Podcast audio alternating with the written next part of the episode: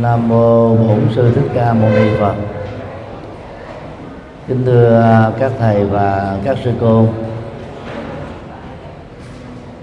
Chuyên đề à, chúng ta sẽ khảo cứu hôm nay là vượt qua sợ hãi trước đám đông.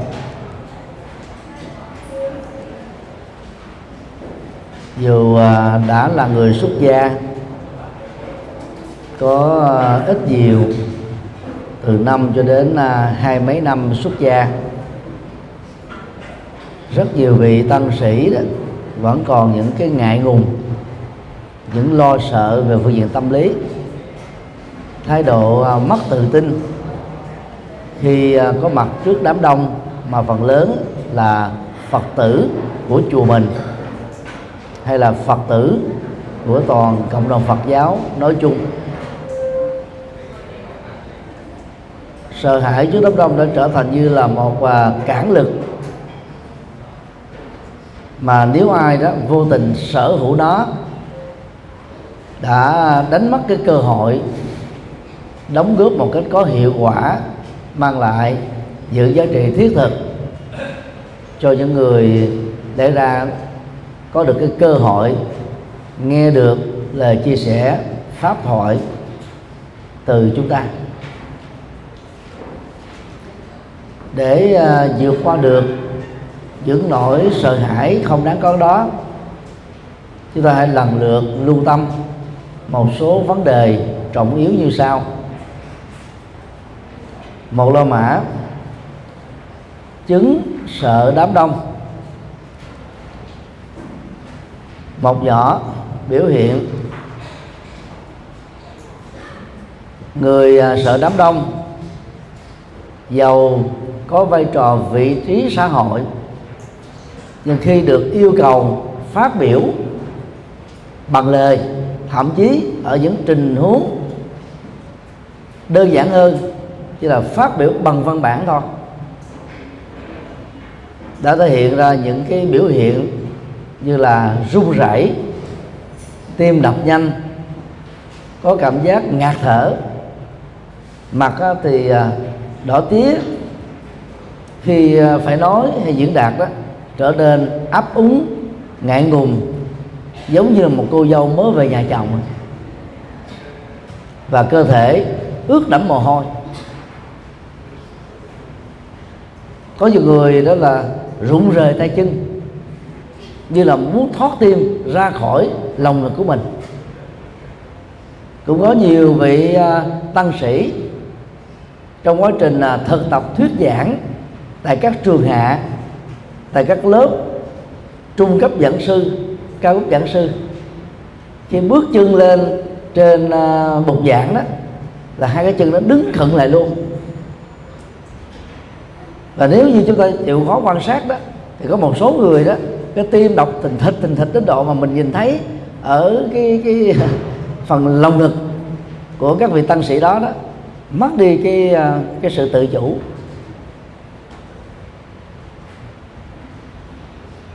Và mặc dầu cũng đã có những chuẩn bị tâm lý, nhưng mà vì làm không đúng cách, cho nên là khi nghe sướng tên của mình lên thôi là bắt đầu loạn choạng rồi lên tới bục giảng xong, mới vừa kính thưa, kính chào xong, nội dung chữ nghĩa bay ra mất hết trơn.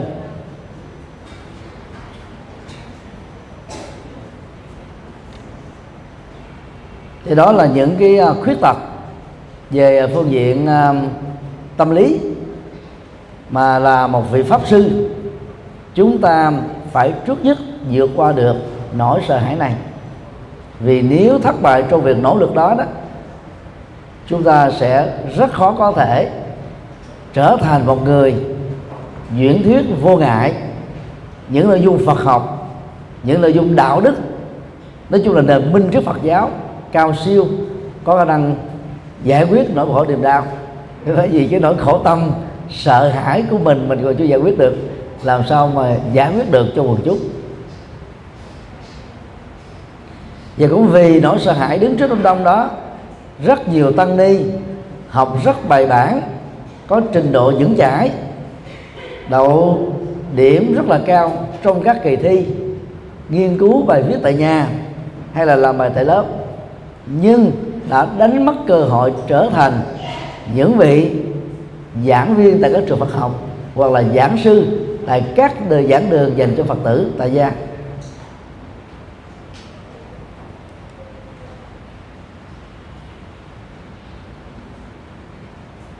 Nói cách khác là, nói chuyện trước đám đông đối với một số người đã trở thành nỗi sợ hãi, thảm họa. Mà nguồn gốc chính yếu là do đánh mất sự tự tin và thiếu những cái huấn luyện kỹ năng nhằm khắc phục cái yếu kém đó. Có người à, xem à, nói chuyện trước đám đông hay là xuất hiện trước đám đông như là sợ rắn sợ đi máy bay và thậm chí là ngay cả xem nó ngang hàng với sự sợ chết. Thực tế nó có nặng nề đến thế đâu nhưng mà cái, cái tâm lý mà nó là không có cái biên độ. Khi mà mình bơm phòng nỗi sợ hãi vào đó thì cái cường độ của nỗi sợ hãi nó sẽ gia tăng lên nó khống chế toàn bộ hoạt động cảm xúc và tri giác của chúng ta. Do vậy chúng ta sẽ rất khó có thể là, vượt qua được sự ức chế tâm lý để nhớ rõ được những nội dung mà mình đã thuộc lào nắm vững một cách hồi khống để có thể chia sẻ một cách đó là thoải mái cho những người đang có nhu cầu lắng nghe chúng ta.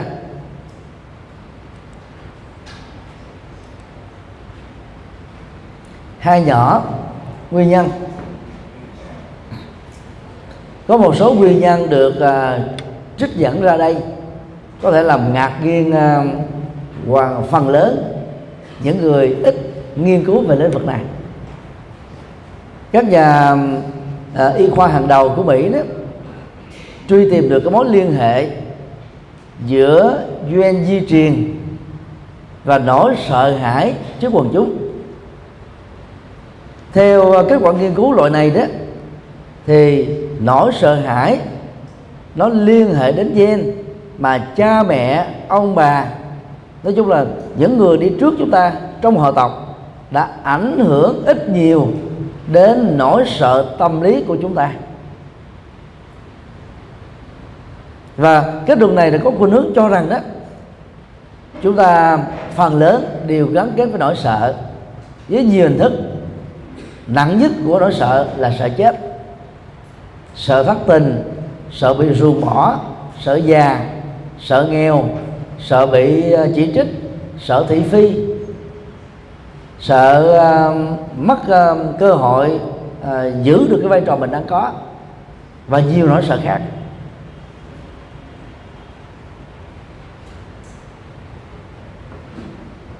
Và thấy rõ được điều này đó chúng ta cảm thấy an tâm hơn rằng ngoài những yếu tố tâm lý, nó còn ảnh hưởng bởi gen. Mà gen á, không có nghĩa là không có thể cải tạo được.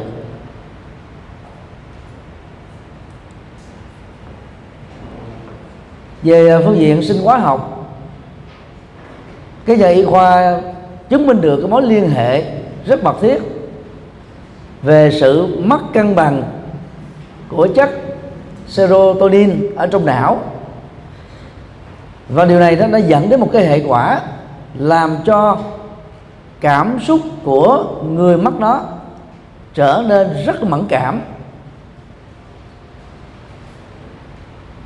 Từ đó nó có những phản ứng uh, tâm lý của nỗi sợ xuất hiện để làm cho người đó gần như là mất tự chủ. Khi sợ lên là mất tự chủ.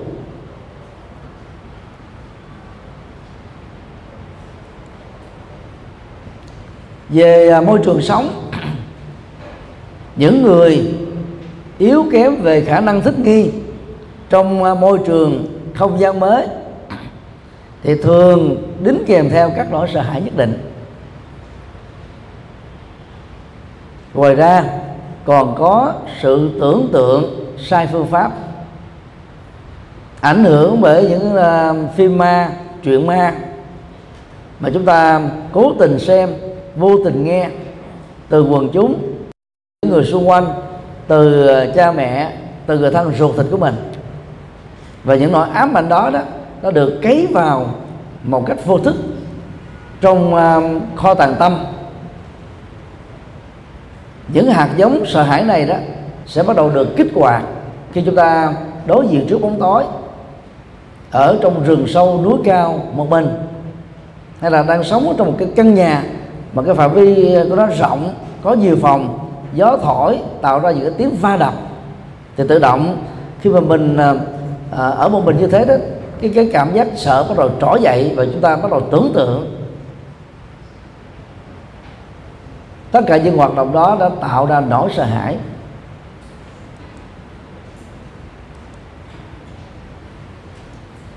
Số 3 cách chữa trị ở đây à, chúng tôi không đề cập đến việc sử dụng các loại thuốc của tây y hay đông y.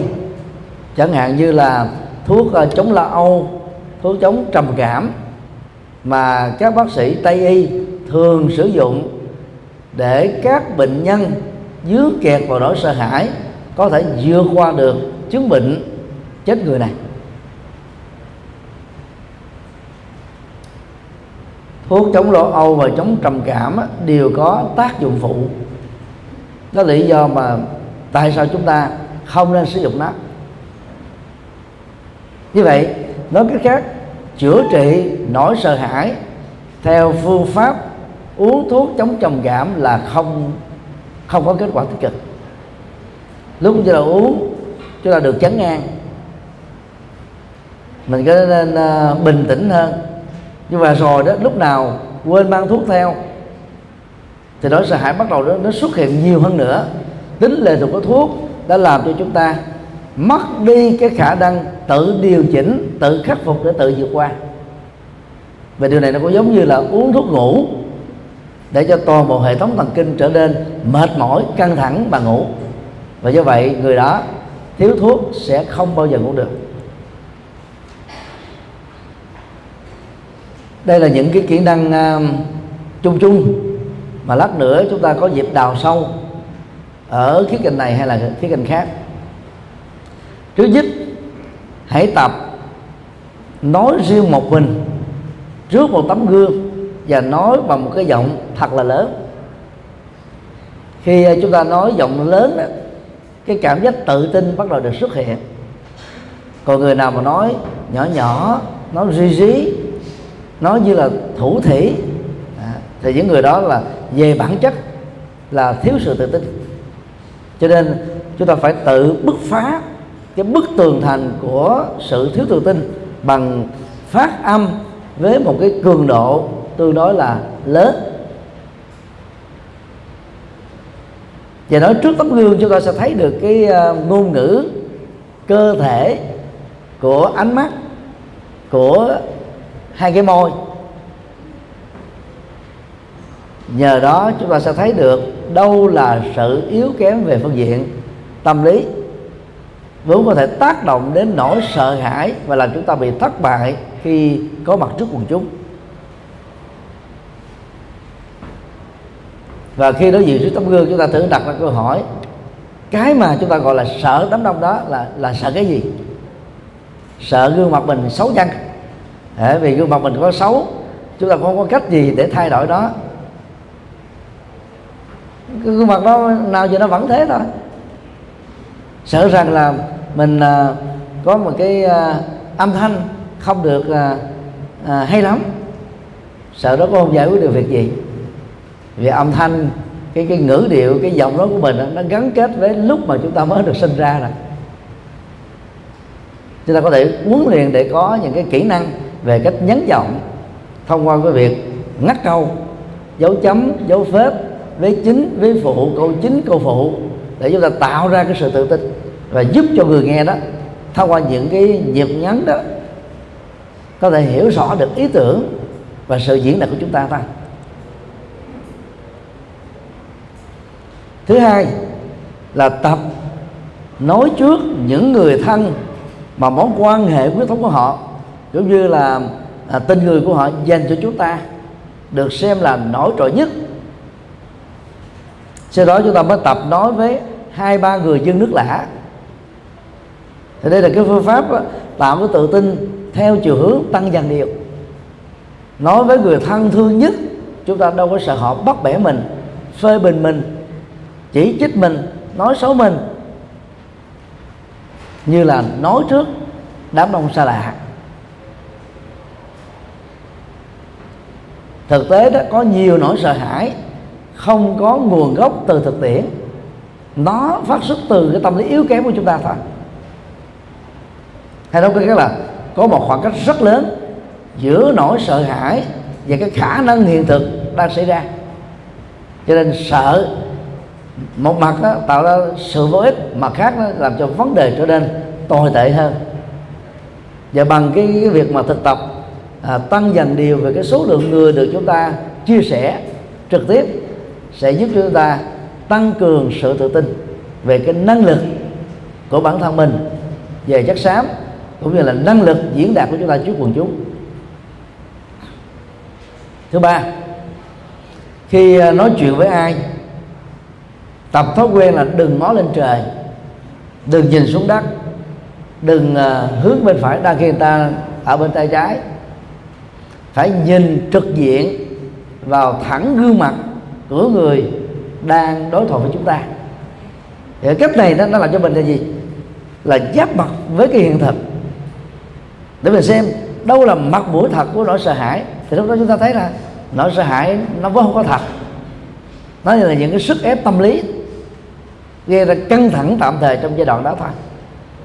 Còn người nào cố tình đó, nhìn vào một hướng khác đang khi cái, cái người đang nói gì chúng ta đang hướng tầm mắt vào chúng ta thì nỗi sợ hãi càng gia tăng.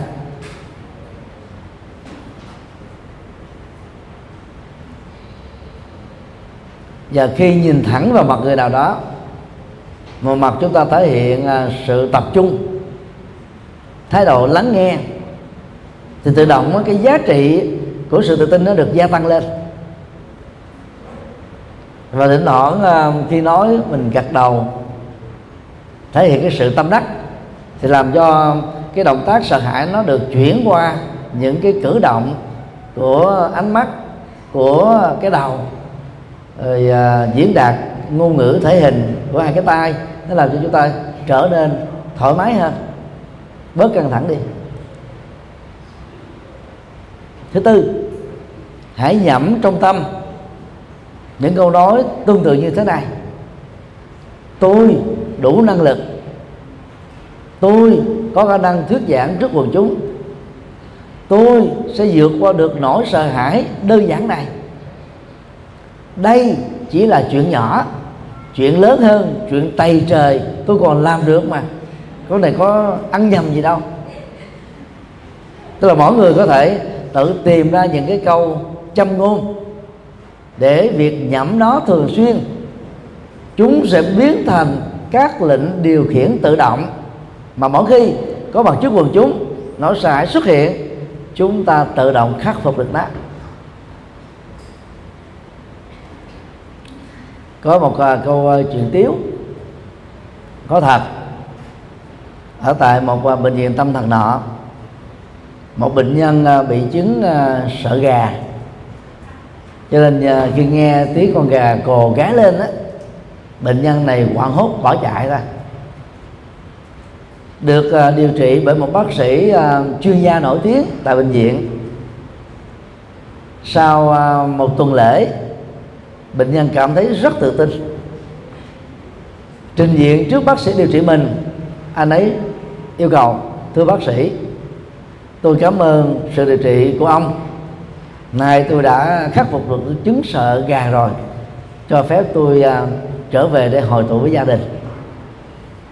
Bác sĩ uh, hỏi để trắc nghiệm lại và thấy rất rõ rằng là ông này đã có đạt được ít nhiều điều mà ông ấy vừa nói cho nên ký giấy cho ông ấy ra về. Rồi à, bác sĩ à, tiễn đưa anh ta đi ra cổng. Trên đường đi ra thì có một con gà cồ thật là to phát cánh à. à, à anh ấy quảng hốt bỏ chạy. Bác sĩ chạy theo nói là đừng sợ con gà không thể cắn được anh con gà không thể giết anh con gà sẽ rất sợ anh. Anh ấy quay trở lại nhìn thấy con gà đã xa mắt rồi. Thở hổn hển à, giữ điềm tĩnh chút xíu và trả lời một cách tỉnh bơ với bác sĩ rằng là tôi đủ kiến thức để hiểu được đó nhưng mà làm thế nào để cho con gà hiểu được việc này? Đó là chứng sợ hãi có gốc rễ từ bệnh hoang tưởng.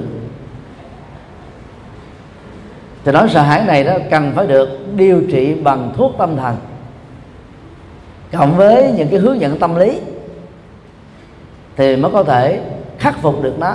Dứt điểm và không đó, nó có thể tái còn đăng ký, phần lớn trong các tình huống người sợ công chúng là phát xuất từ tâm lý thiếu tự tin và thiếu những cái kỹ năng để huấn luyện thế thôi. Nó khác hoàn toàn với cái người yếu kém do bị bệnh quan tưởng gây ra.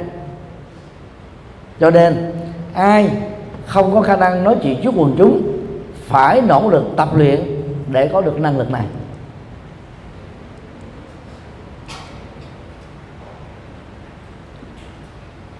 Hai la mã, vượt qua nỗi sợ hãi không đâu. Sợ hãi không đâu còn được gọi là những nỗi sợ tào lao. Đâu đáng có. Mà trên thực tế, đã từng có hoặc đang có trong tâm trạng bất an của chúng ta. Một nhỏ, các nỗi sợ thông thường. Có người sợ việc nói chuyện trước quần chúng như là sợ người khác ăn thịt mình. Cho nên đối diện trước quần chúng, từ ba người trở lên là rung cầm cập à do đó chúng ta phải nhẩm ở trong đầu. Khán thính giả không phải là kẻ ăn thịt người, không phải là thú dữ. Có đâu, có gì chúng ta phải sợ họ. Trên thực tế khi đã gọi là khán thính giả thì phần lớn. Họ đã thừa nhận rằng người diễn giả, người thuyết trình, người chia sẻ họ phải có kiến thức hơn họ. Để họ đến họ học hỏi mà. Có đâu mình phải đi sợ. Người ta đang có một cái cái ờ, mong cầu để học được một cái gì đó. Thì việc sợ họ trở nên hết sức vô lý. Có người sợ rằng là việc mình diễn đạt không trọn vẹn, không hấp dẫn trước quần chúng, sẽ biến mình trở thành một trò hề. Tức là làm cười cho người khác thôi.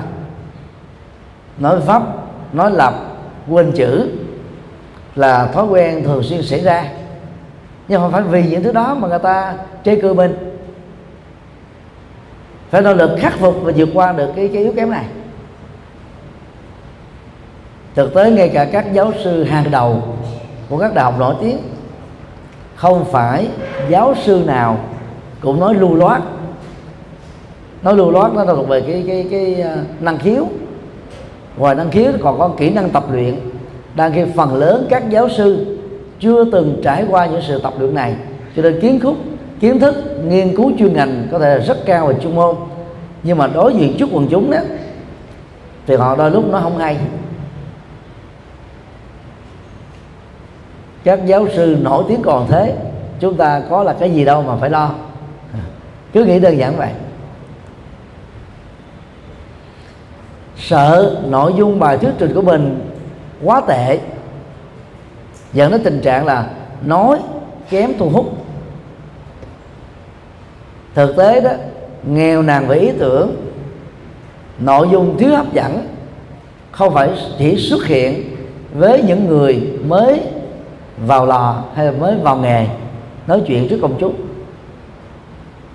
Ngay cả những diễn giả hùng biện nổi tiếng, nếu như mấy ngày trước đó quá bận rộn, không có thời gian chuẩn bị bài, cũng có thể thỉnh thoảng rơi vào tình huống tình huống này. Cho nên để vượt qua, thay vì đó chìm trong nỗi sợ, chúng ta hãy chuẩn bị kỹ về cái kế hoạch soạn bài giảng và tập luyện kỹ lưỡng đến độ nhuần nhuyễn và thuần thục, thì tự động chúng ta đã trở thành cái người tự tin.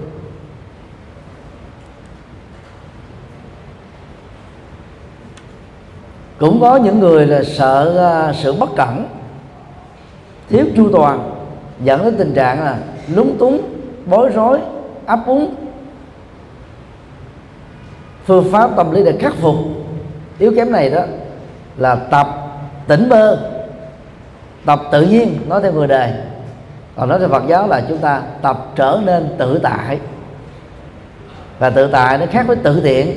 Tự tiện là chúng ta tự do thoải mái kém văn hóa thiếu hiểu biết. Thích cái gì làm cái đó. Đang khi những cái đó là rất tối kỵ về luật pháp về, về phương diện xã hội dân sự những mặc định um, văn hóa ứng xử ở nơi cộng đồng còn người tự tại đó là trong mọi hoàn cảnh tình huống thuận hay là nghịch họ vẫn giữ được sự điềm tĩnh thản nhiên không lo sợ. Và là tu sĩ có thực tập tiền mỗi ngày trong đi đứng nằm ngồi nói đến động định thức và ngủ nhất là thực tập chánh niệm qua hơi thở thì việc trở nên tự nhiên và thản nhiên trước uh, các hoàn cảnh dễ dàng thành công hơn những người thiếu cái cơ hội thực tập, thiền, ứng dụng chánh niệm này.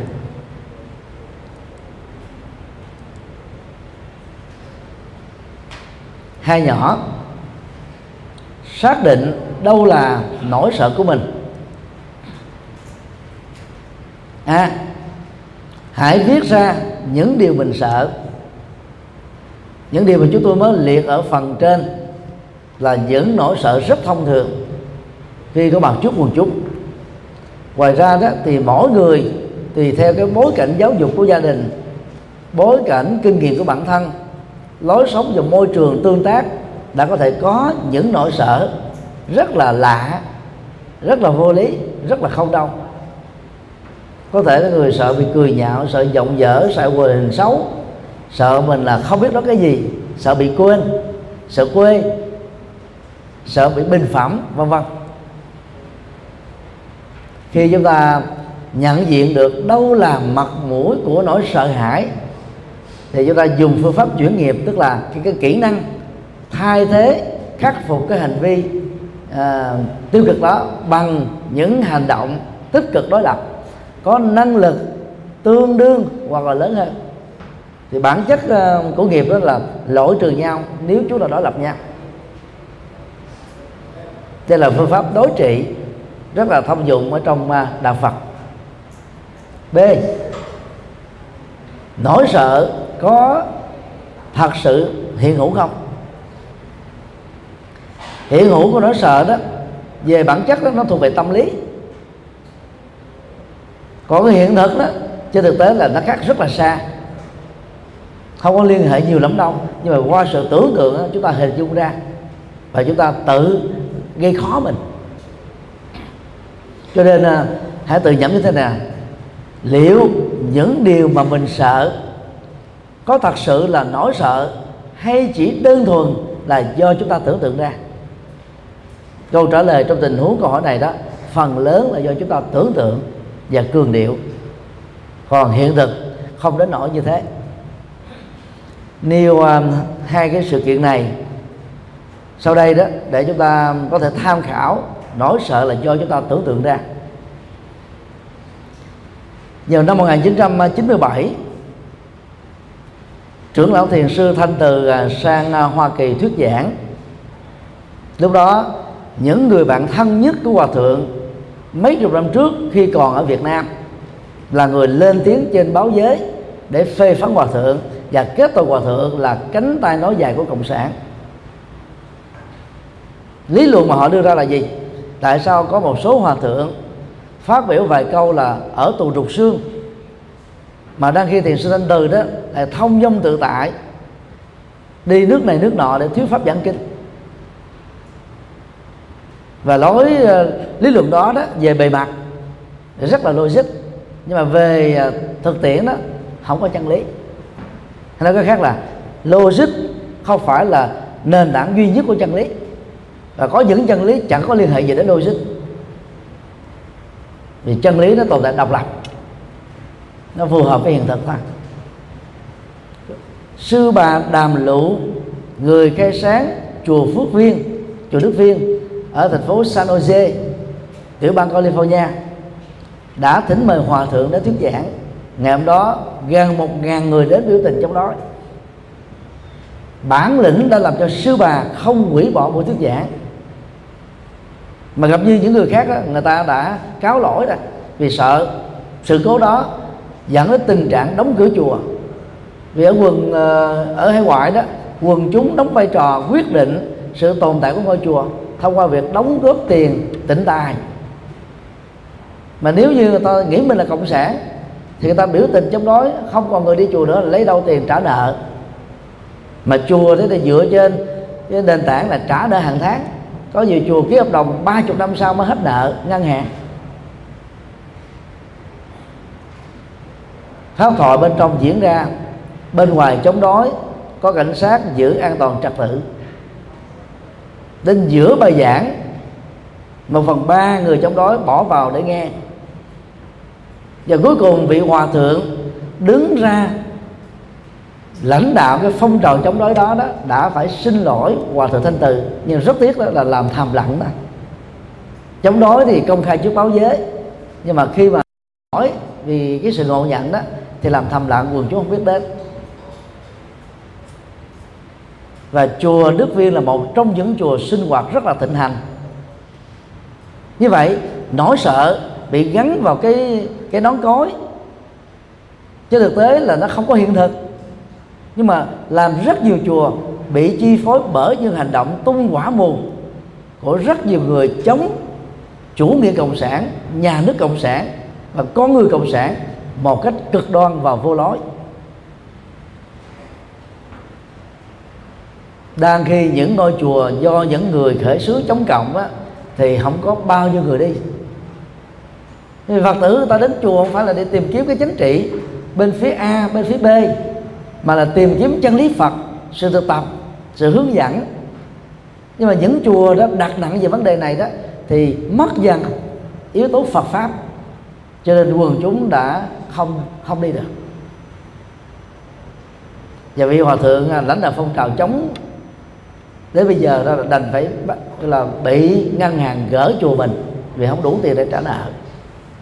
Mà dầu vị hòa thượng này là một trong những người định cư sớm nhất ở tại Hoa Kỳ. Và có uy tín nhất định trong hệ phái mà mình xuất thân, nhưng mà vẫn không đủ tiền để mà trả nợ ngân hàng. Ngôi chùa thứ hai ở thành phố Sydney do thượng tọa Minh Hiếu làm chủ trì. Cái ngày khánh thành là thiền viện à, Minh Đăng này đó, thì à, thượng tọa Minh Hiếu mời hòa thượng Giác Toàn, nhiều vị hòa thượng khác à, trong hệ phái các sĩ sang và điều đó đã làm cho cộng đồng cực đoan chống cộng đó, ở úc nói chung thành phố Sydney nói riêng cả giận những người đã phụ trách làm đảm nhiệm vai trò MC đã từ khước và nhiều vị hòa thượng khác đã sợ hãi không dám đến để chứng minh lễ. Thượng tọa minh hiếu vẫn điềm tĩnh tổ chức lễ như thường. Ở bên ngoài thì biểu tình bên trong lễ cứ diễn ra. Hiện nay đó chùa à, thiền viện à, minh đăng là một trong những nơi sinh hoạt đông nhất ở tại úc châu trong cộng đồng người việt. Họ đang khi à, những ngôi chùa mà có những vị chủ trì đó sợ những điều đó đó thì sinh hoạt không bằng. Như vậy cái gì đã tạo ra cho nó đông? Vì ở đây thượng tọa hàng hàng hàng hàng tuần hàng tháng có thuyết giảng có tổ chức tu học bài bản. Thì quần chúng ta cảm thấy là mình gửi gấp được cái niềm tin của mình đang khi thượng tọa minh hiếu là một trong những người đến đúc châu sau cùng. Và đang khi có nhiều vị à, cao tăng khác đã đến trước đó hai thập niên, ba thập niên. Mà chùa chưa chắc đã lớn hơn của thượng tọa minh hiếu. Như vậy, cái nỗi sợ bị người ta phê phán chống đối, chụp mũ, xuyên tạc là mình mất đi quần chúng, chỉ là nỗi sợ về phương diện tưởng thôi. Cho hiện thực nó khác. Bởi vì cái đầu óc của người phật tử ta rất thông minh đâu phải khi mình nó bị vu cáo là cộng sản thì tự động là mình là cộng sản rồi mình mất đi quân chúng thành phần nào thiếu niềm tin thuộc cái dạng ba phải cuốn theo chiều gió thì người ta có thể có nhận thức như thế đại đa số các phật tử còn lại người ta rất là tinh tế không nên khinh thường phật tử. Và nhận thức điều này đó chúng ta cứ làm bằng lương tâm của mình à, lấy chánh pháp phật làm quy chiếu luật pháp phật đó, làm cái ứng xử và là luật pháp nhà nước đó, ở nơi mà chúng ta có liên hệ đến nó trở thành là một, một trong những cái cái cái tuân thủ mà mình phải bắt buộc làm theo thôi. Mà không đó, chúng ta bị liệt vào nhóm người phạm pháp. Cứ làm bằng lương tâm trong sáng của mình không cần phải sợ lo lắng gì hết á thì mọi việc đâu nó sẽ vào đấy và thậm chí nó còn tốt hơn nữa.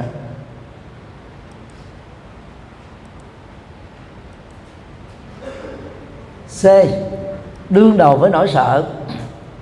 Chúng ta phải tin rằng đó, mọi việc dù là rắc rối cỡ nào, tệ hại cỡ nào, đều có thể giải quyết được và đều có thể kết thúc được. Nói cách khác, hễ có vấn nạn là có chìa khóa để tháo mở đó. Đó là quy luật đó. Chỗ nào có khóa, chỗ đó có phương tiện để mở. Nhưng vì sợ hãi quá lên quý quá rồi lúc đó, chìa khóa để trong túi mình mà mình đi tìm ở đầu giường thế thôi. Lên kế hoạch một cách rất cụ thể. Nỗ lực tự thân để vượt qua nỗi sợ hãi vô lý. Ví dụ những người nào có giọng không hay giọng dở thì tập luyện giọng. Ai cũng phải thừa nhận rằng đó những người xuất thân ở miền bắc đặc biệt ở hà nội có giọng chuẩn ấy, thì cũng câu nói đó thôi. Nhưng mà qua cái ngữ điệu và sự diễn đạt của giọng chuẩn này đó người nghe có cảm giác nó có chiều sâu hơn. Hoặc là những người nói giọng quế chuẩn đó thì nghe thấy nó có sự già dặn hơn. Giọng à, miền nam thì nó ngọt ngào bình dân. Cho nên nó về bản chất đó cái sự thu hút của giọng miền nam nó không bằng được cái giọng miền bắc nhưng mà hiện nay đó, trên toàn nước, các giảng sư thành công đều là giọng miền nam. Chứ nếu mà mình sợ cái giọng của mình là dở, thì mình không làm được việc này. Thực tế cái giọng đó, nó chỉ đóng vai trò 20% thôi. Chúng tôi là một trong những người có giọng rất tệ. Không phải là giọng của một người hùng biện nhờ mình không bị sợ gì dướng kẹp vào nó, cho nên mình mới mạnh dạng làm những việc cần làm. Đó là thuyết giảng. Người nào kém về nội dung thì cần phải đọc sách nhiều, đọc tài liệu nhiều, tham khảo nhiều, đối chiếu nhiều để soạn một bài giảng thật kỹ, có một nội dung hoàn chỉnh thì còn gì để sợ nữa. Chúng ta cũng cần phải giải quyết những nỗi sợ bằng những hành động rất là cụ thể ba nhỏ. Thái độ, hơi đâu mà sợ. Chúng ta tự thử hỏi, chính bản thân mình rằng là có ai trên đời này chưa từng bị lỗi trong đời? Câu trả lời sẽ là hoàn toàn không. Lỗi thuộc về quan hệ dân sự và xã hội. Tội thuộc về vi phạm luật pháp. Thế là người phàm thì chúng ta bị rủi ro rơi vào tình huống lỗi hoặc là tội. Cho nên giả sử khi nói chuyện trước quần chúng chúng ta có cái khuyết tật a có cái lỗi b về à, văn phạm về câu cú về ngữ điệu về cách dùng từ thì ông cũng là chuyện thường đó. Chịu khó về là thâu băng lại. Chúng ta làm cái công tác biên tập cắt đi những câu chữ nó nó nó, nó chưa chuẩn xác chưa được hay và phổ biến cái ấn bản đã được biên tập thì nó trở thành là một cái cái bài giảng hoàn chỉnh thôi. Chúng ta phải nhận thức rằng là giàu ngay cả những người hùng biện có chuẩn bị bài nói chuyện trước công chúng một cách rất chủ đáo và kỹ lưỡng vẫn có thể xảy ra lỗi vì không ai biết hết tất cả mọi thứ. Và đang lúc cao hứng đó cái cái dòng tư tưởng của ta nó, nó, nó tuôn trào rất là nhanh. Cái tốc độ đó chúng ta sẽ rất là khó khóc chế nó bằng cái tốc độ nói của cái miệng. Cho nên đôi lúc nó cũng bị hớ chuyên gia mà còn thế, chúng ta bị hớn cũng là chuyện thường thôi. Hãy tôn trọng bản thân mình bằng cách là biết lờ đi những lỗi nhỏ, không đáng biến nó trở thành một cái cớ để tự trách, tự hành hạ cảm xúc bản thân, để nhấn chìm mình ở trong nỗi sợ hãi.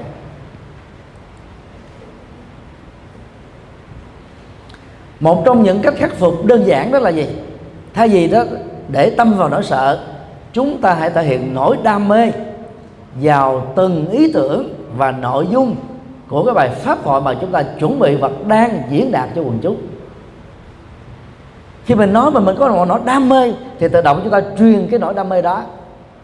Khi chúng ta lên tinh thần được bản thân mình, thì tự động chúng ta thông qua lời lên tinh thần đó, lên dây cốt nhận thức ở những người còn lại.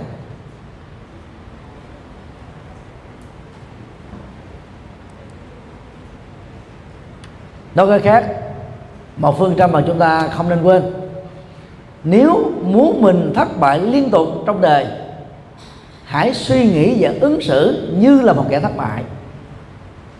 Và đối lập lại, nếu muốn thành công, chỉ có một con đường duy nhất mà chúng ta phải làm, là hãy suy nghĩ và hành động của những người thành công. Chúng tôi thường à, tự nhủ với mình á, cái con đường phật sự mà mình đang đi, nó giống như là đang đứng lưng chừng ở à, cái một triền núi cao, mà ở sau lưng mình đó là một vực thẳm thôi. Chúng ta không còn cái cái cái cái con con đường để đi ngược lại nữa. Ngước lên bên trên đó thì là một vách núi rất là rất là là là khó leo, chỉ còn một cách duy nhất thôi là bằng bản lĩnh và tự tin. Từng bước một từng hơi thở chánh niệm một chúng ta bò lên để tìm cơ hội được sống. Tức là đặt mình vào một cái thách đố như vậy đó thì tự động chúng ta quen dần với những khó khăn. Và do đó khi những cái trở ngại mà ở đây đó rất đơn giản là là là là, là, là nói sợ trước quần chúng. Nó không là cái những cái nỗi sợ lớn mà mình khắc phục được thì những nỗi sợ nhỏ nhỏ không đáng để chúng ta phải bận tâm. Bốn nhỏ thừa nhận, nỗi sợ đã kết thúc. Cần phải lưu tâm thế này, khi mình đến một địa điểm mới, nói chuyện cho một nhóm đối tượng mới, khán thính giả có thể nói một trăm phần trăm là chưa biết đến ta. Thì cái nội dung á, mình nói hay đấy dở, làm sao người ta biết để đối chiếu được? Hoặc mình có lỡ quên điều a, điều b, ý chính, ý phụ. Thì đây là lần đầu tiên họ nghe. Cái gì mới nghe lần đầu, cái đó nó có sự hấp dẫn, có sự cuốn hút. Cho nên thay vì sợ băng quơ vào những chuyện không đâu, thì hãy tự tin và nghĩ rằng là trong một buổi thuyết giảng giàu ngắn hay dài đó, chúng là cung cấp được một lượng thông tin nhất định, mang tính bổ ích cho người nghe. Thì tự động là chúng ta tự tin liền.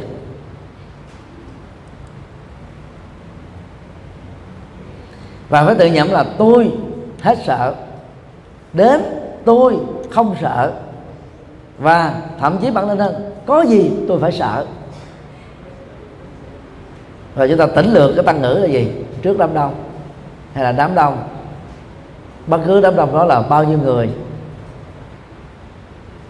Thì bằng cách này đó, lệnh điều khiển tự động đó, thông qua sự quán tưởng sau qua tự kỳ ấm thị, đã giúp cho chúng ta đủ tinh thần để đương đầu và xem việc đó là chuyện rất bình thường. Thì bằng cách này đó, nỗi sợ hãi sẽ dễ dàng kết thúc nhanh chóng ở chúng ta. Ba la mã tập buông thư toàn thân. Đây là những bài thực tập rất là thiết thực và hữu dụng cho những ai bị dướng vào chứng bệnh sợ hãi trước đám đông. Một nhỏ thả lỏng cơ thể. Thả lỏng là một trạng thái buông thư. Khi à, chúng ta thả lỏng cơ thể đó, thì cái tư thế của mình trong đi, đứng, nằm, ngồi trở nên rất uyển chuyển, tự nhiên, năng động, thoải mái, không có cứng cát gượng gạo. Cho nên đó tập làm sao đừng để cho cơ thể mình trở nên căng cứng với những cử chỉ, động tác cứng đơ như là một robot. Do đó um, khi mà tập động tác đi thoải mái, ngồi thoải mái, nằm thoải mái đó, chúng ta phải quán tưởng.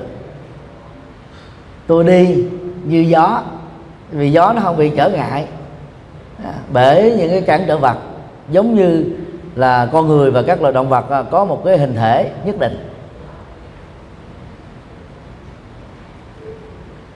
Hoặc là tôi đi như là nước chảy. Tôi ngồi như là nước chảy. À, nước chảy thì nó đi theo dòng. Nó bị uh, trở ngại ở ở ở phía bên A thì nó, nó tự chảy qua phía bên B. Nó tìm cái à, chỗ thuận lợi nhất để dòng chảy được. Tiếp tục tiếp nối. Cứ liên tưởng như thế thì tự động à, cái cơ thể của chúng ta trở nên uyển chuyển nhẹ nhàng hơn.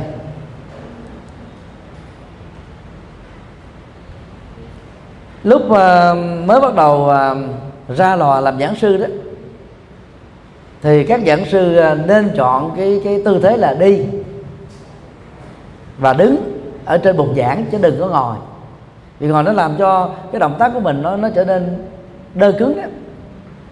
bởi vì Phật giáo mình nhấn mạnh đến cái cái chánh niệm qua nghi tới hạnh cho nên đó, các vị giảng sư phần lớn chỉ ngồi thôi các vị giáo sĩ, tức là mục sư của đạo tinh lành đó họ thuyết giảng rất hùng biện. Họ đi trên ờ, cái cái bục giảng.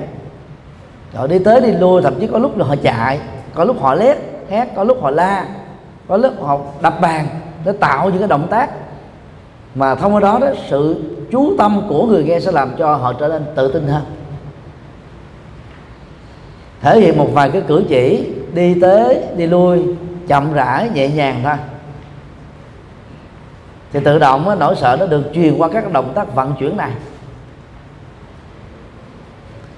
Và khi đi tới mình tay mình cầm micro còn ngồi nó có cái ờ, cái micro cố định tay cầm micro thì nỗi sợ nó truyền qua cái tay. Rồi một cái tay mình nó là diễn đạt. À, tuy nhiên là tránh tình trạng chỉ ngón tay như thế này vô trước mặt người nghe. Người ta cảm thấy nó dị dị hợm lắm. Nó có vẻ như là bạo lực lắm tức là mọi người có cái, cái cách mà chuyển động cái động tác tay làm sao cho nó nhẹ nhàng thư thái nó ra dáng vẻ thiền. Đạo vị của một người tu thì tự động cái cái động tay động tác nó vận chuyển thế này nè nó làm cho tâm chúng ta đó tức là để ý đến các cái động tác đó cho nên đó, bớt để ý đến cái nỗi sợ. Tuy nhiên tránh là vung tay loạn xạ với một cái tốc độ quá nhanh giống như đang cãi lộn đang đánh lộn vậy đó đánh lộn bằng hình thể.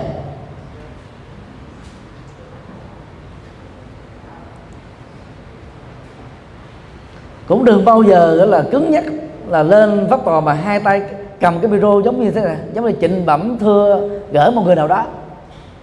Và lúc đó chúng ta đã vô tình xem những người nghe mình đó là một à, phán quan này thì thái độ này bắt đầu nó nó tạo ra những cái nỗi sợ hãi. Động tác này nó làm cho chúng ta mất tự tin. Và cũng đừng bao giờ để tay cái im re như thế này trên trên bàn. Ngồi không dám nhìn qua trái, không dám liếc qua phải cứ đơ đơ cứng cứng vậy đó. Là tự động nó mất tự nhiên.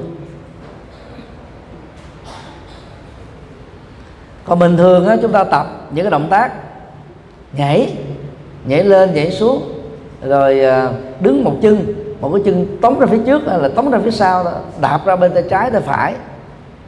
Là nó như một cái động tác tập thể dục. Và lúc đó khi làm động tác này chúng ta liên tưởng rằng là tôi cũng uyển chuyển tôi cũng mạnh mẽ tôi cũng linh động như những động tác tôi đang làm. Thì cái, cái thói quen mà tập luyện trước đó nhiều lần như vậy nó làm cho chúng ta tăng cường sự tự tin.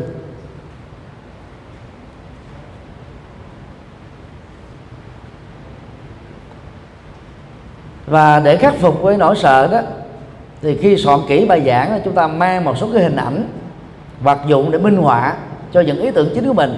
Hãy bài biện những vật đó sẵn ở trên bàn thì lúc đó chúng ta chú ý đến cái cái hình rồi giải thích nội dung của cái hình nói cái ý tưởng thông điệp của cái hình đó vân vân.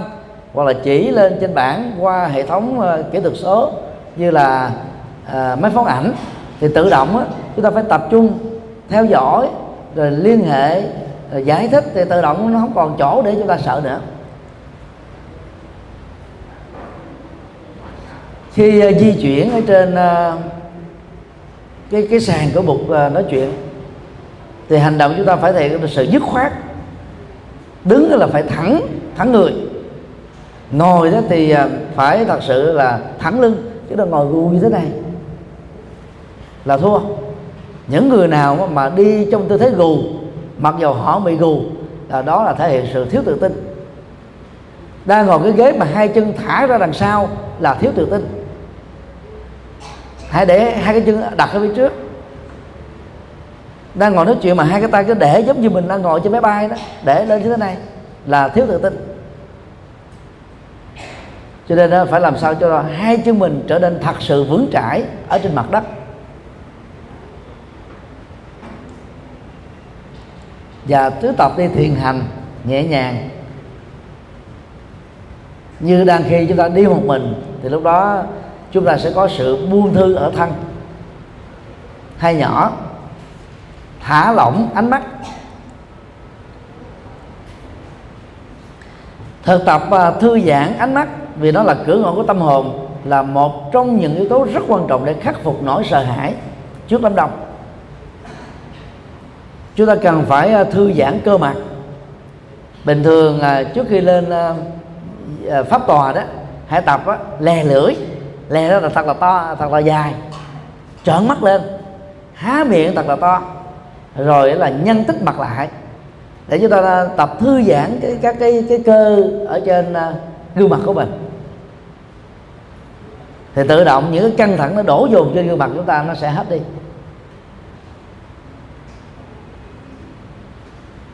Còn đối với các diễn giả bên ngoài đó, người ta còn chỉ thêm những cái động tác thế này nè. Thiếu tự tin quá, tự tin tạt cho mặt mình, giả cho mặt mình, nhéo ngắt gì đó. Thì cho nó nó đau lên thì tự động nó phản ứng nó, nó tập trung vào những chỗ này nó bắt đầu nó, nó thư giãn ra. À, mình là tu sĩ thì không cần phải làm như thế. Tập mà cứ thật to. Tức là tạo làm sao cho cái phản ứng cơ mặt nó được diễn ra thì tự động căng thẳng nó bớt đi.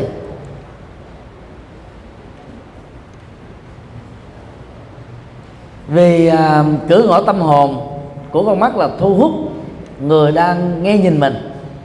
Cho nên à, chúng ta hãy dùng ánh mắt theo cái chức năng tích cực để chúng ta tập trung sự lắng nghe hay là lắng tâm ở những người đang ngồi trong hội trường.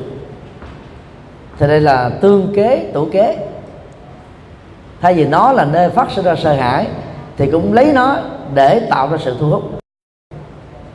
Là muốn như thế đó, thì hàng ngày chúng ta phải tập thói quen đó là giao tiếp với người khác bằng ánh mắt tức là phải nhìn trực diện diễn đạt đó bằng ánh mắt và diễn đạt đó bằng cái ờ, nụ cười tươi rối và nở thường xuyên. Về khi mà à, chăm chú nghe một giảng sư hay là một pháp sư thuyết giảng mà gương mặt lúc nào cũng cười tươi rói đó thì cái người nghe đỡ căng thẳng. Người ta đi nghe Phật pháp là vì ta căng thẳng quá khổ đau quá bế tắc quá là muốn tháo mở nó mà gặp ờ, ông giảng sư mặt lạnh như đồng tiền. Hoặc là cái gương mặt rất là hình sự. Rồi có nhiều người giảng pháp mà đeo cái kính đen nữa. Tôi hỏi, làm sao mọi người nghe thoải mái được?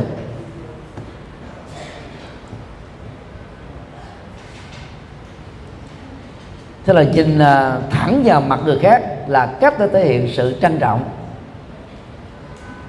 Còn ờ, thái độ liếc nhìn của mắt đó thì phải thể hiện từ từ thôi. Giảng đường có thể rất là rộng và to. Chúng ta cũng không cần thiết là có lúc là nhìn qua trái thế này lúc nhìn qua phải thế này. Bởi vì khi, khi, khi mà thâu vào băng đó thì nó trở thành là mất tự nhiên. Nó làm cho người ta có cảm giác là ông thầy này ông ấy thoải mái.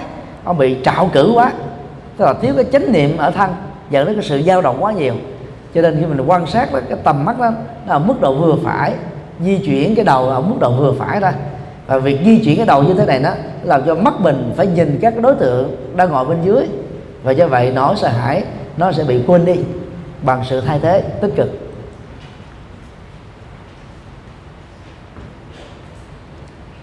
Và khi nhìn đó, thì đừng có nhìn mà lâm lâm le le.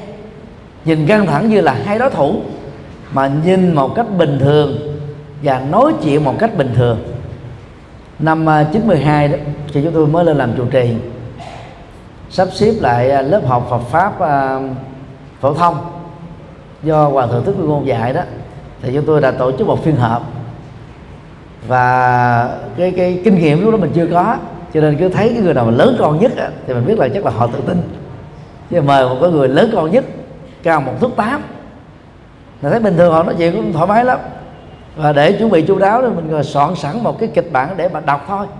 Đọc làm mc thôi. Nhưng mà không ngờ đó khi có hòa thượng xuất hiện quần chúng dưới đây là hai trăm mấy chục người. Cái cô mà cao một thước tám đó cổ câm luôn. Cô đứng mình cho mình chết chồng. Giữa trời vậy đó không nói được một cái lời nào.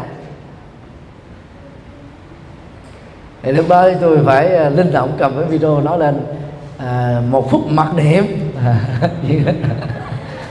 để để nó, nó đỡ cái cái tình trạng căng thẳng đó.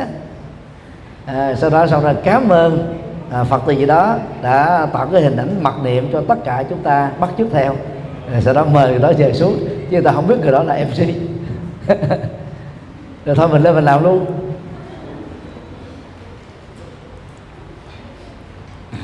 Cho nên thực tập và buông thư á, nó rất là có ý nghĩa ba nhỏ tập hít thở bốn thì. Thở bốn thì là một khái niệm y khoa ngày nay, phát triển từ những pháp thở truyền thống. Thở truyền thống là nó có hai động tác, là hít vào thật sâu, nhẹ nhàng, thư thái, thoải mái. Sau đó, thở ra thật sâu cũng bằng thái độ tương tự. Bây giờ thở bốn thì đó, thì chúng ta sẽ thêm hai cái thì, giữa cái thở ra và cái hít vào. Và cái thời lượng để dừng lại, đó là một giây. Khi mình hít vô một hơi thật là sâu, dừng lại một giây, để khí nó được vận chuyển ở vùng phổi và nó chuyển xuống đan điền, sau đó nó được tống khí ra bên ngoài. Sau khi thở ra bên ngoài xong, chúng ta dừng lại một giây. Và thở bốn thì đã được chứng minh về y học tốt hơn nhiều lần so với thở hai thì. Thời lượng để cái thì thứ nhất là hít vào trung bình á, là 6 cho đến 10 giây tùy theo cái thói quen và sức khỏe của từng người. Thở thật nhẹ thở thật sâu và liên tưởng rằng là thanh thanh khí đang đi vào cơ thể niềm vui an lạc nụ cười thoải mái thư thái thản nhiên đang đi vào cuộc sống của chúng ta ảnh hưởng đến từng làn da thất thịt và từng tế bào sống. Và khi thở ra chúng ta liên tưởng rằng là tống khí trượt khí nỗi buồn niềm đau căng thẳng sợ hãi bất lực à, những điều mà không dí diễn ra trong đời đó cũng theo đó được tống khứ ra bên ngoài. Và bằng cái cách như thế này cứ sau là một cái chu kỳ bốn thì kết thúc chúng ta đếm một rồi sau đó chu kỳ hai chúng ta đếm hai ta dùng phương pháp quán sổ tức đếm hơi thở. À, tập luyện thường xuyên đó thì sự chú tâm vào cái động tác thở và điểm đó tự động chúng ta không còn cái lý do gì để mà nhớ đến nỗi sợ nữa. Và khi mình lên thuyết giảng đó, thì mình vẫn tiếp tục thở. Nhưng mà thở nhẹ nhàng thôi. Và trước khi bước ra giảng đường, chúng ta phải tập thở. Nó vừa phục hồi sức khỏe, do làm mới neuron thần kinh, tư dụng máu, tích cực cho quá trình trao đổi chất. Thì tự động là cái thể chất chúng ta nó khỏe là cái thái độ chúng ta cũng là tỉnh táo hơn. Và, và đây là cái phương pháp đó là ổn nhịp tim làm ấm giận.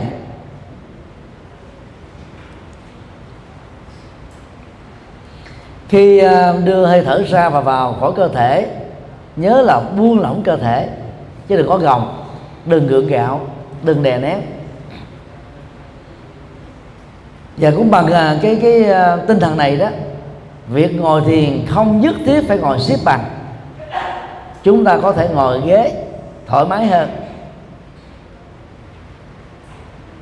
Nửa tháng trước ờ, chúng tôi tham quan và thuyết giảng cho cộng đồng Việt Nam tại Nhật Bản. Ngày cuối cùng mà chúng tôi đã đến ờ, thăm viếng cái hội ờ, học chánh giáo thành, lập chánh giáo thành. Hội này được thành lập vào khoảng thập niên 60 của thế kỷ 20 có 3 triệu thành viên. Và người lập hội là cư sĩ. Nay đã qua đời, ông là tác giả của tác phẩm à, Buddhism for Today, đạo Phật cho ngày nay. Là chú giải kinh Diệu Pháp Liên Hoa, bản dịch của cư sĩ Trần Tuấn Mẫn. Thì trong chánh điện, nơi mà ông à, xây dựng lên để làm lễ đó, có sức chứa 10.000 người. Một trệt, ba lầu và cấu trúc đó là hình tròn. Chiều cao đó là gần 20 mét. Như vậy đó là lầu 1, lầu 2, lầu 3 đó nó trở thành là vòng tròn để nó, ừ, có chức năng giống như cánh gà. Và mỗi một cái cái đường kính của cái vòng tròn nó nó rộng hơn cái bề ngang của giảng đường lầu 4 này. Cho nên nó nó rộng khoảng 20 mét còn bên dưới là 100 mét.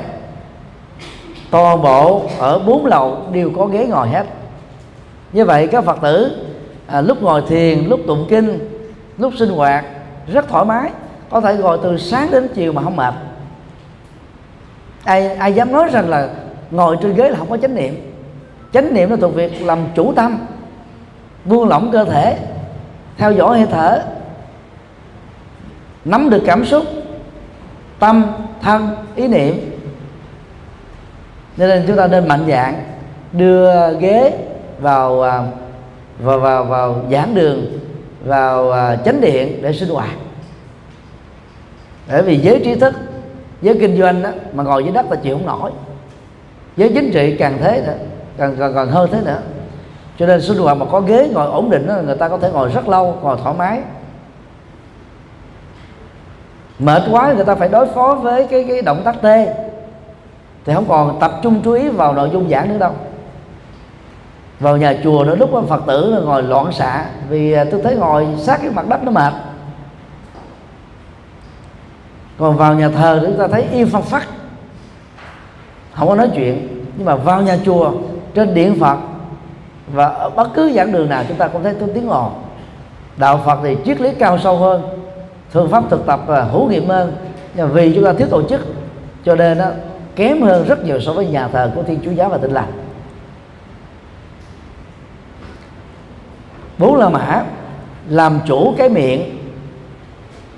Miệng là một phần trên cơ thể, buông lỏng cơ thể cho thực chất là góp phần buông lỏng cái miệng này ở phần này thì chúng ta tập làm chủ cái cái việc chúng ta phát âm, mà việc chúng ta phát ngôn và nội dung của nó, cách thức diễn đạt đó, thể hiện ngữ điệu của nó. Chúng ta lưu ý một số điều như sau. Một nhỏ, cách thức nói chuyện. Lưu ý là việc chúng ta dẫn quá nhiều các thông tin. Thì nó cũng giống như là cung cấp quá ít các thông tin. Cả hai đều được chứng minh là dở như nhau. Ngoại trừ là trên học đường đại học. Học đường đại học đó, thì chúng ta phải đưa nhiều thông tin. Và phần lớn các thông tin đó là người người học đó, chưa biết đến. Để nó tạo ra những cái giá trị của sự học. Còn đến một cái giảng đường cho quần chúng mà đa số là người bình dân đó thì chúng ta phải chọn con đường trung đạo về việc cung cấp các thông tin Phật pháp. Thái độ nói phải trở nên rất nhiệt tình rất nóng bỏng. Giống như một có có một cái ngọn lửa nó được được được được, được thắp sáng lên và làm cho người đó diễn đạt một cách rất là tự nhiên. Đừng có gượng gạo sắp xếp trước. Tôi phải nói cái này tôi phải nói cái kia. Ờ, để đến những cái thứ đó là chúng ta không thể nói tự nhiên được việc này cũng giống như là học ngoại ngữ. Người nào học ngoại ngữ mà nhớ đến à, văn phạm chủ từ ở đâu động từ ở đâu rồi à, tăng ngữ ở đâu trạng ngữ ở đâu thì chúng ta sẽ khó có thể nói lưu loát được. Phải nói như một thói quen. Còn lúc nào học văn phạm thì phân tích cái đó. Còn khi phản ứng của lời nói ngoại ngữ là phải nói liền ngay lập tức. Đừng có sợ là bị sửa sai bị sửa lưng.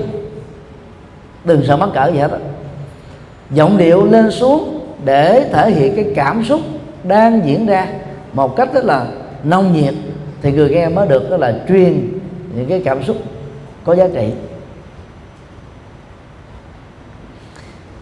Cần phải à, biết à, dùng những ngôn ngữ kích thích cái cảm xúc ở người nghe, làm cho cái cái nội dung đó nó trở nên sôi động hơn, cuốn hút hơn. Tức là phải làm sao có những lời có cánh ít nhất là trong một bài giảng, chúng ta phải có được những lời có cánh mà về bản chất nó giống như là những danh ngôn và tư tưởng vậy. Cái đó nó làm cho người nghe ta nhớ. Hiểu một bài giảng đó là một tiếng đồng hồ, nhưng mà ít ra đó, mỗi người nghe tùy theo cái trình độ, thái độ, lối sống mà người ta có thể ấn tượng với một cái câu nói nào đó. Và cái ấn tượng đó có thể làm cho ta nhớ đến trọn đời. Rồi lúc có một số câu nói nó mang tính cách là sốc, thì cái người nghe mới mới nhớ lâu được có thể lúc đó khi bị sốc người ta phản ứng liền đối chọi liền. Nhưng mà vài rồi suy đi nghĩ lại nghiêng ngẫm vào đó tôi thấy ờ à, cái này có vẻ hữu lý hơn. Nó cũng là một cái thuật về tâm lý. Phải xem mình là một diễn viên và đang trình diễn trước quần chúng chứ không phải mình là một người đang đi thi bị người ta chấm điểm mình. Mình là một người đang diễn bậc thầy lão luyện đang diễn để người khác bắt chước theo thì tự động cái niềm tin tâm lý nó, nó xuất hiện làm cho cái miệng chúng ta diễn đạt một cách tự nhiên và trôi chảy thôi.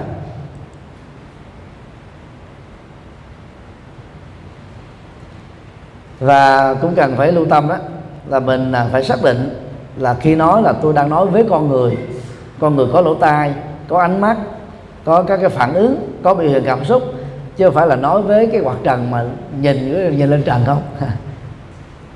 Vì càng nhìn lên trần là càng mất tự tin.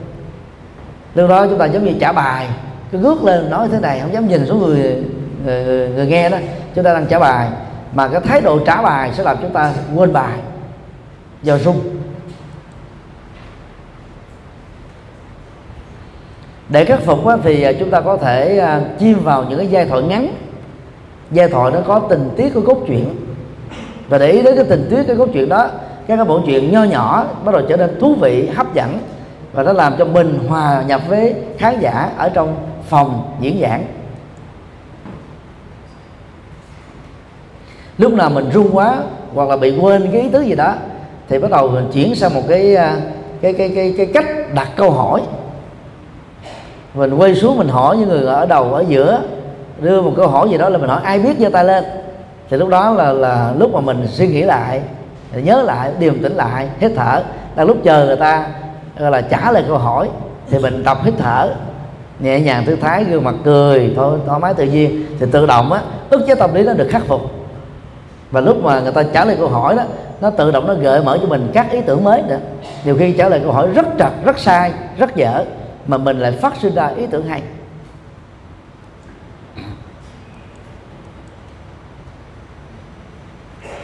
Hai nhỏ, dừng theo dấu chấm câu và các tự loại để tạo ấn tượng.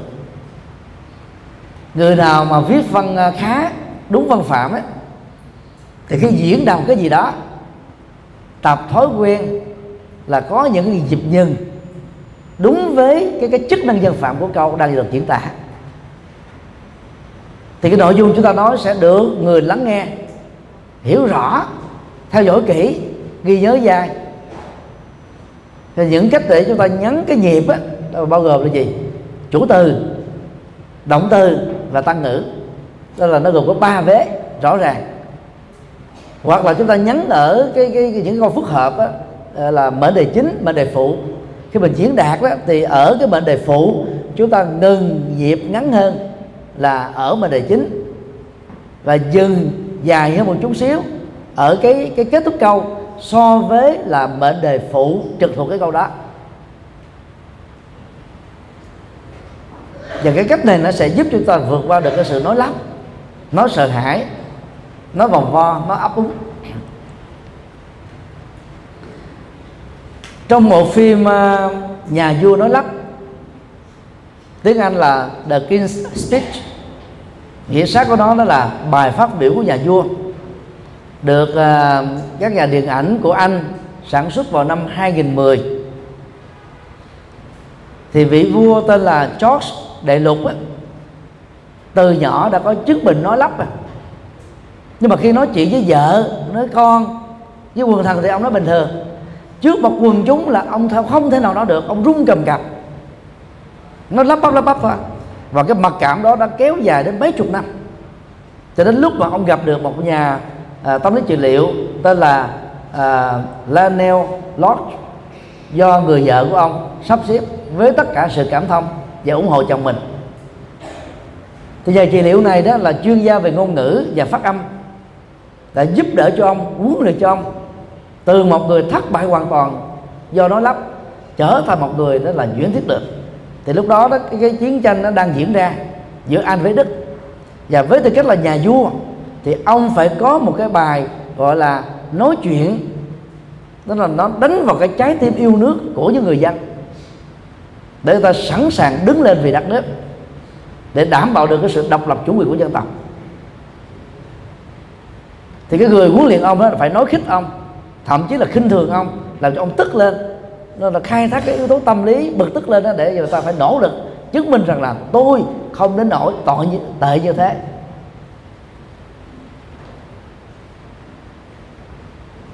Bộ phim này à, đầu tư 15 triệu đô. Khi trình chiếu là thu về là 400 triệu đô. Là phá cái cái cái cái, cái uh, gọi là kỷ lục doanh thu vào cái uh, giai đoạn đó ở tại Anh. Và phim đã đoạt được 4 giải Oscar cho thể loại phim hay nhất đạo diễn xuất sắc nhất diễn viên chính uh, xuất sắc nhất và kịch bản đóng xuất sắc nhất thì uh, bữa nay uh, hơi về võ tôi, tôi quên mang cái uh, cái đoạn phim 5 phút đó. Cái cách mà ông phải rất là nỗ lực để vượt qua. Và người huấn luyện của ông đó là yêu cầu ông đó biến cái nói lắp. Thì ông nói được một chữ một âm tiết là ông ngưng mấy giây. Một âm tiết là ngưng mấy giây. Rồi làm sao phải tập nói lại các âm tiết và ngưng lại ở những cái dấu chấm câu. Và lúc nào uh, cô muốn dừng ờ, cho nó lắp thì cố gắng là dừng ở cái chỗ thuộc về văn phạm. Và cái đó nó vô tình đã tạo thành là gì? Một cái bài chuyển thuyết rất cảm động. Nó tạo ra cái dấu nhấn để cho người ta phải chìm vào trong sự suy nghĩ bởi cái nội dung của bài phát biểu này. Tức là biến cái sở sở đoạn trở thành một cái sở trường. Đây là cái câu chuyện có thật của nhà vua George đại lục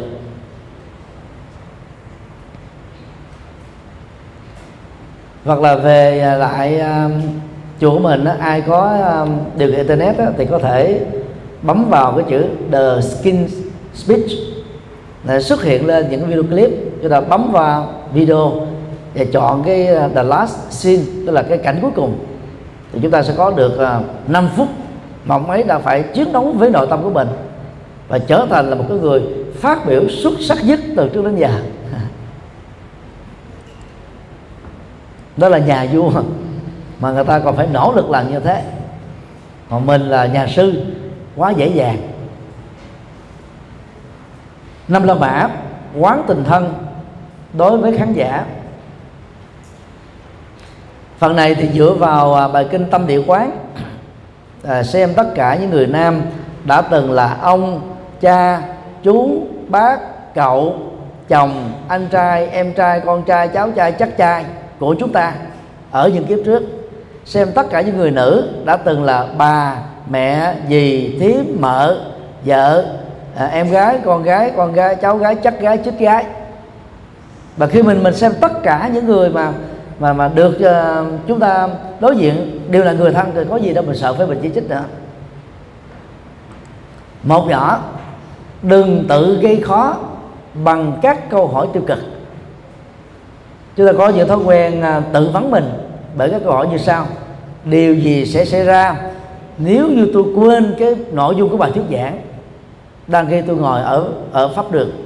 Hoặc là điều gì sẽ xảy ra nếu tôi quên hết mọi thứ? Điều gì sẽ xảy ra nếu tôi bị chất vấn mà tôi không đủ sức để trả lời? Điều gì xảy ra nếu tôi lỡ nói là lỡ lời một cái gì đó? Mất uy tín, mất quần chúng tất cả những cái cái câu tự vấn đó là rất tiêu cực.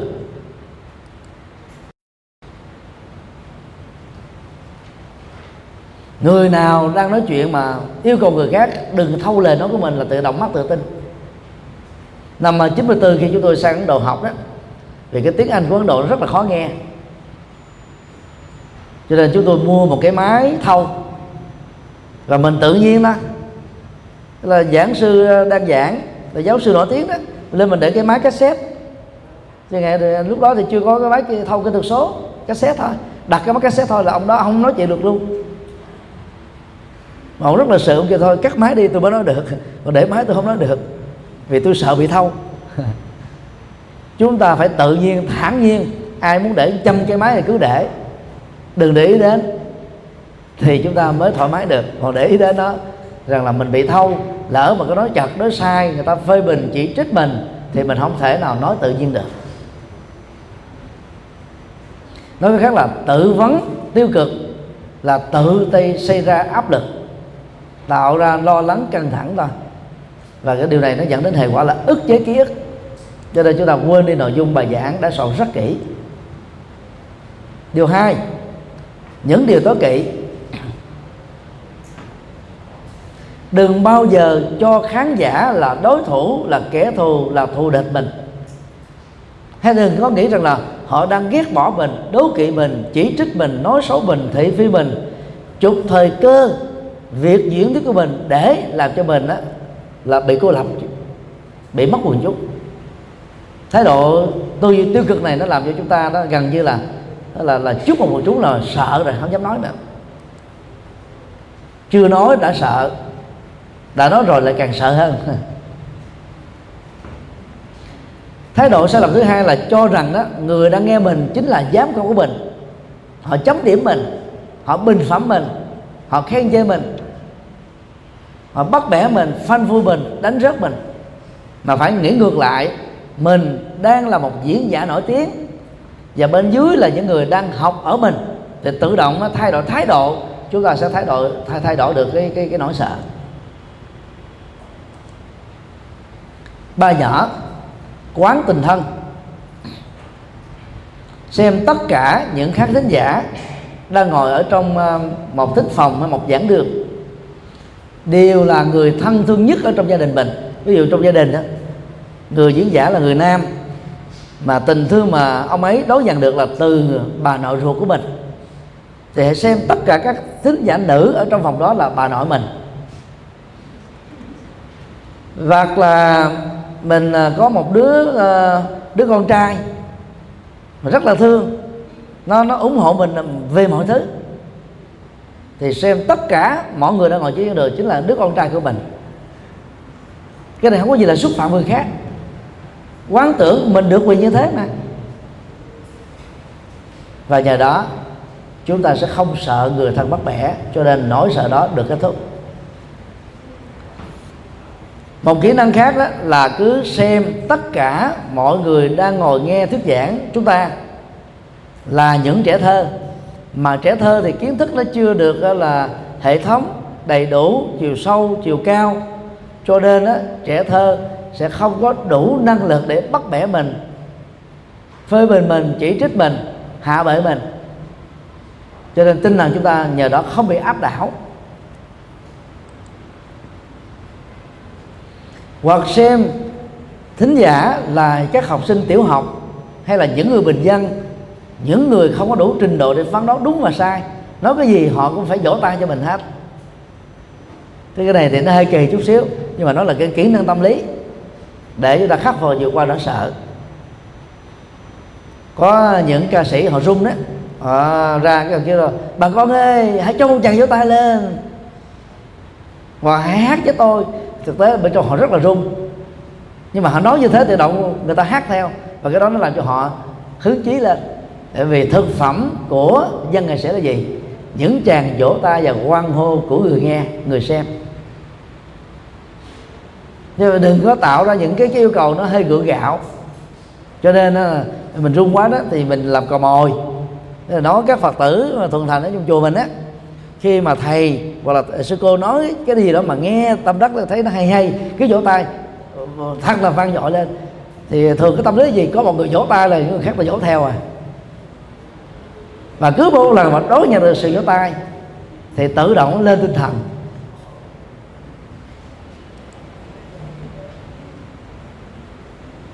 Xem khán tính giả như là học trò của mình. Mình là người dạy học trò những điều nên làm, không nên làm.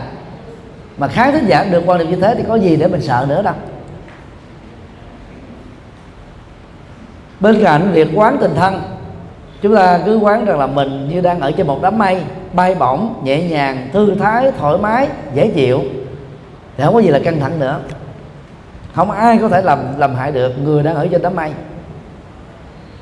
Thì đó là những cái à, kỹ năng nho nhỏ để giúp chúng ta khắc phục được nỗi sợ hãi khi chưa có mặt trước đám đông. Và khi mà khắc phục được điều này đó thì những gì chúng ta được đào luyện trên trường lớp Phật học có khả năng được ứng dụng được chia sẻ được quảng bá có mặt với con người trong mọi ngách của cuộc đời. Từ đó, đó chúng ta sẽ cảm thấy rằng là tu sĩ của mình trở nên hữu dụng hơn cái cái khái niệm tu sĩ trở nên hữu dụng đó, nó làm cho chúng ta tu bền được. Còn ai mà tu không làm phật sự gì hết dễ chuyên tu rụt tu rị không thì khó mà gọi là vượt qua được các nghịch cảnh dễ chán nản dễ tuyệt vọng lắm. Khoảng 700 năm trước đó thì à, Nhật Liên Thánh Nhân nhìn thấy cái cảnh mà Phật giáo tại Nhật Bản đó chia thành bộ phái. Tịnh độ tông đó, thì chuyên về cái việc mà cầu mong sanh tây phương tịnh độ cái mà người đó người ta chỉ đạt được sau khi chết. Còn thiền tông đó thì chuyên tu ngồi thiền không làm gì ngoài xã hội không tương tác với xã hội không giao tiếp xã hội không nhập thế. Như vậy chỉ mang lại lợi ích cho một thiểu số thôi. Thì ông mới dựa vào cái kinh diệu pháp liên hoa khai thác những ý tưởng à, triết lý của đại thừa. Và ông kêu gọi cái sự dấn thân mạnh. Cho cái phong trào những liên thánh nhân thành lập tông pháp hoa đó nó đã trở thành một cái cái phong trào cải cách mới ở trong đất nước Nhật và làm cho người tu trở nên năng động hơn dấn thân hơn phụng sự hơn. Giàu chưa trở thành thánh gì nữa thì cái việc phụng sự đó nó làm cho người tu trở nên hữu dụng. Cho nên cái tượng của à, Nhật Liên Thánh Nhân được uh, tôn thờ ở tại chùa Bổ Môn tại thành phố Tokyo trụ sở của Pháp Hoa Tông. Đó là một cái cái cái hình mà tay trái đó ngài đưa lên với một cái tư thế nắm như thế này. Trong lòng nắm là một cái sâu chuỗi, nửa trên nửa dưới. Và tay phải đưa như thế này để trước mặt mình. Rất là khôi hài. Nó tạo tự tin.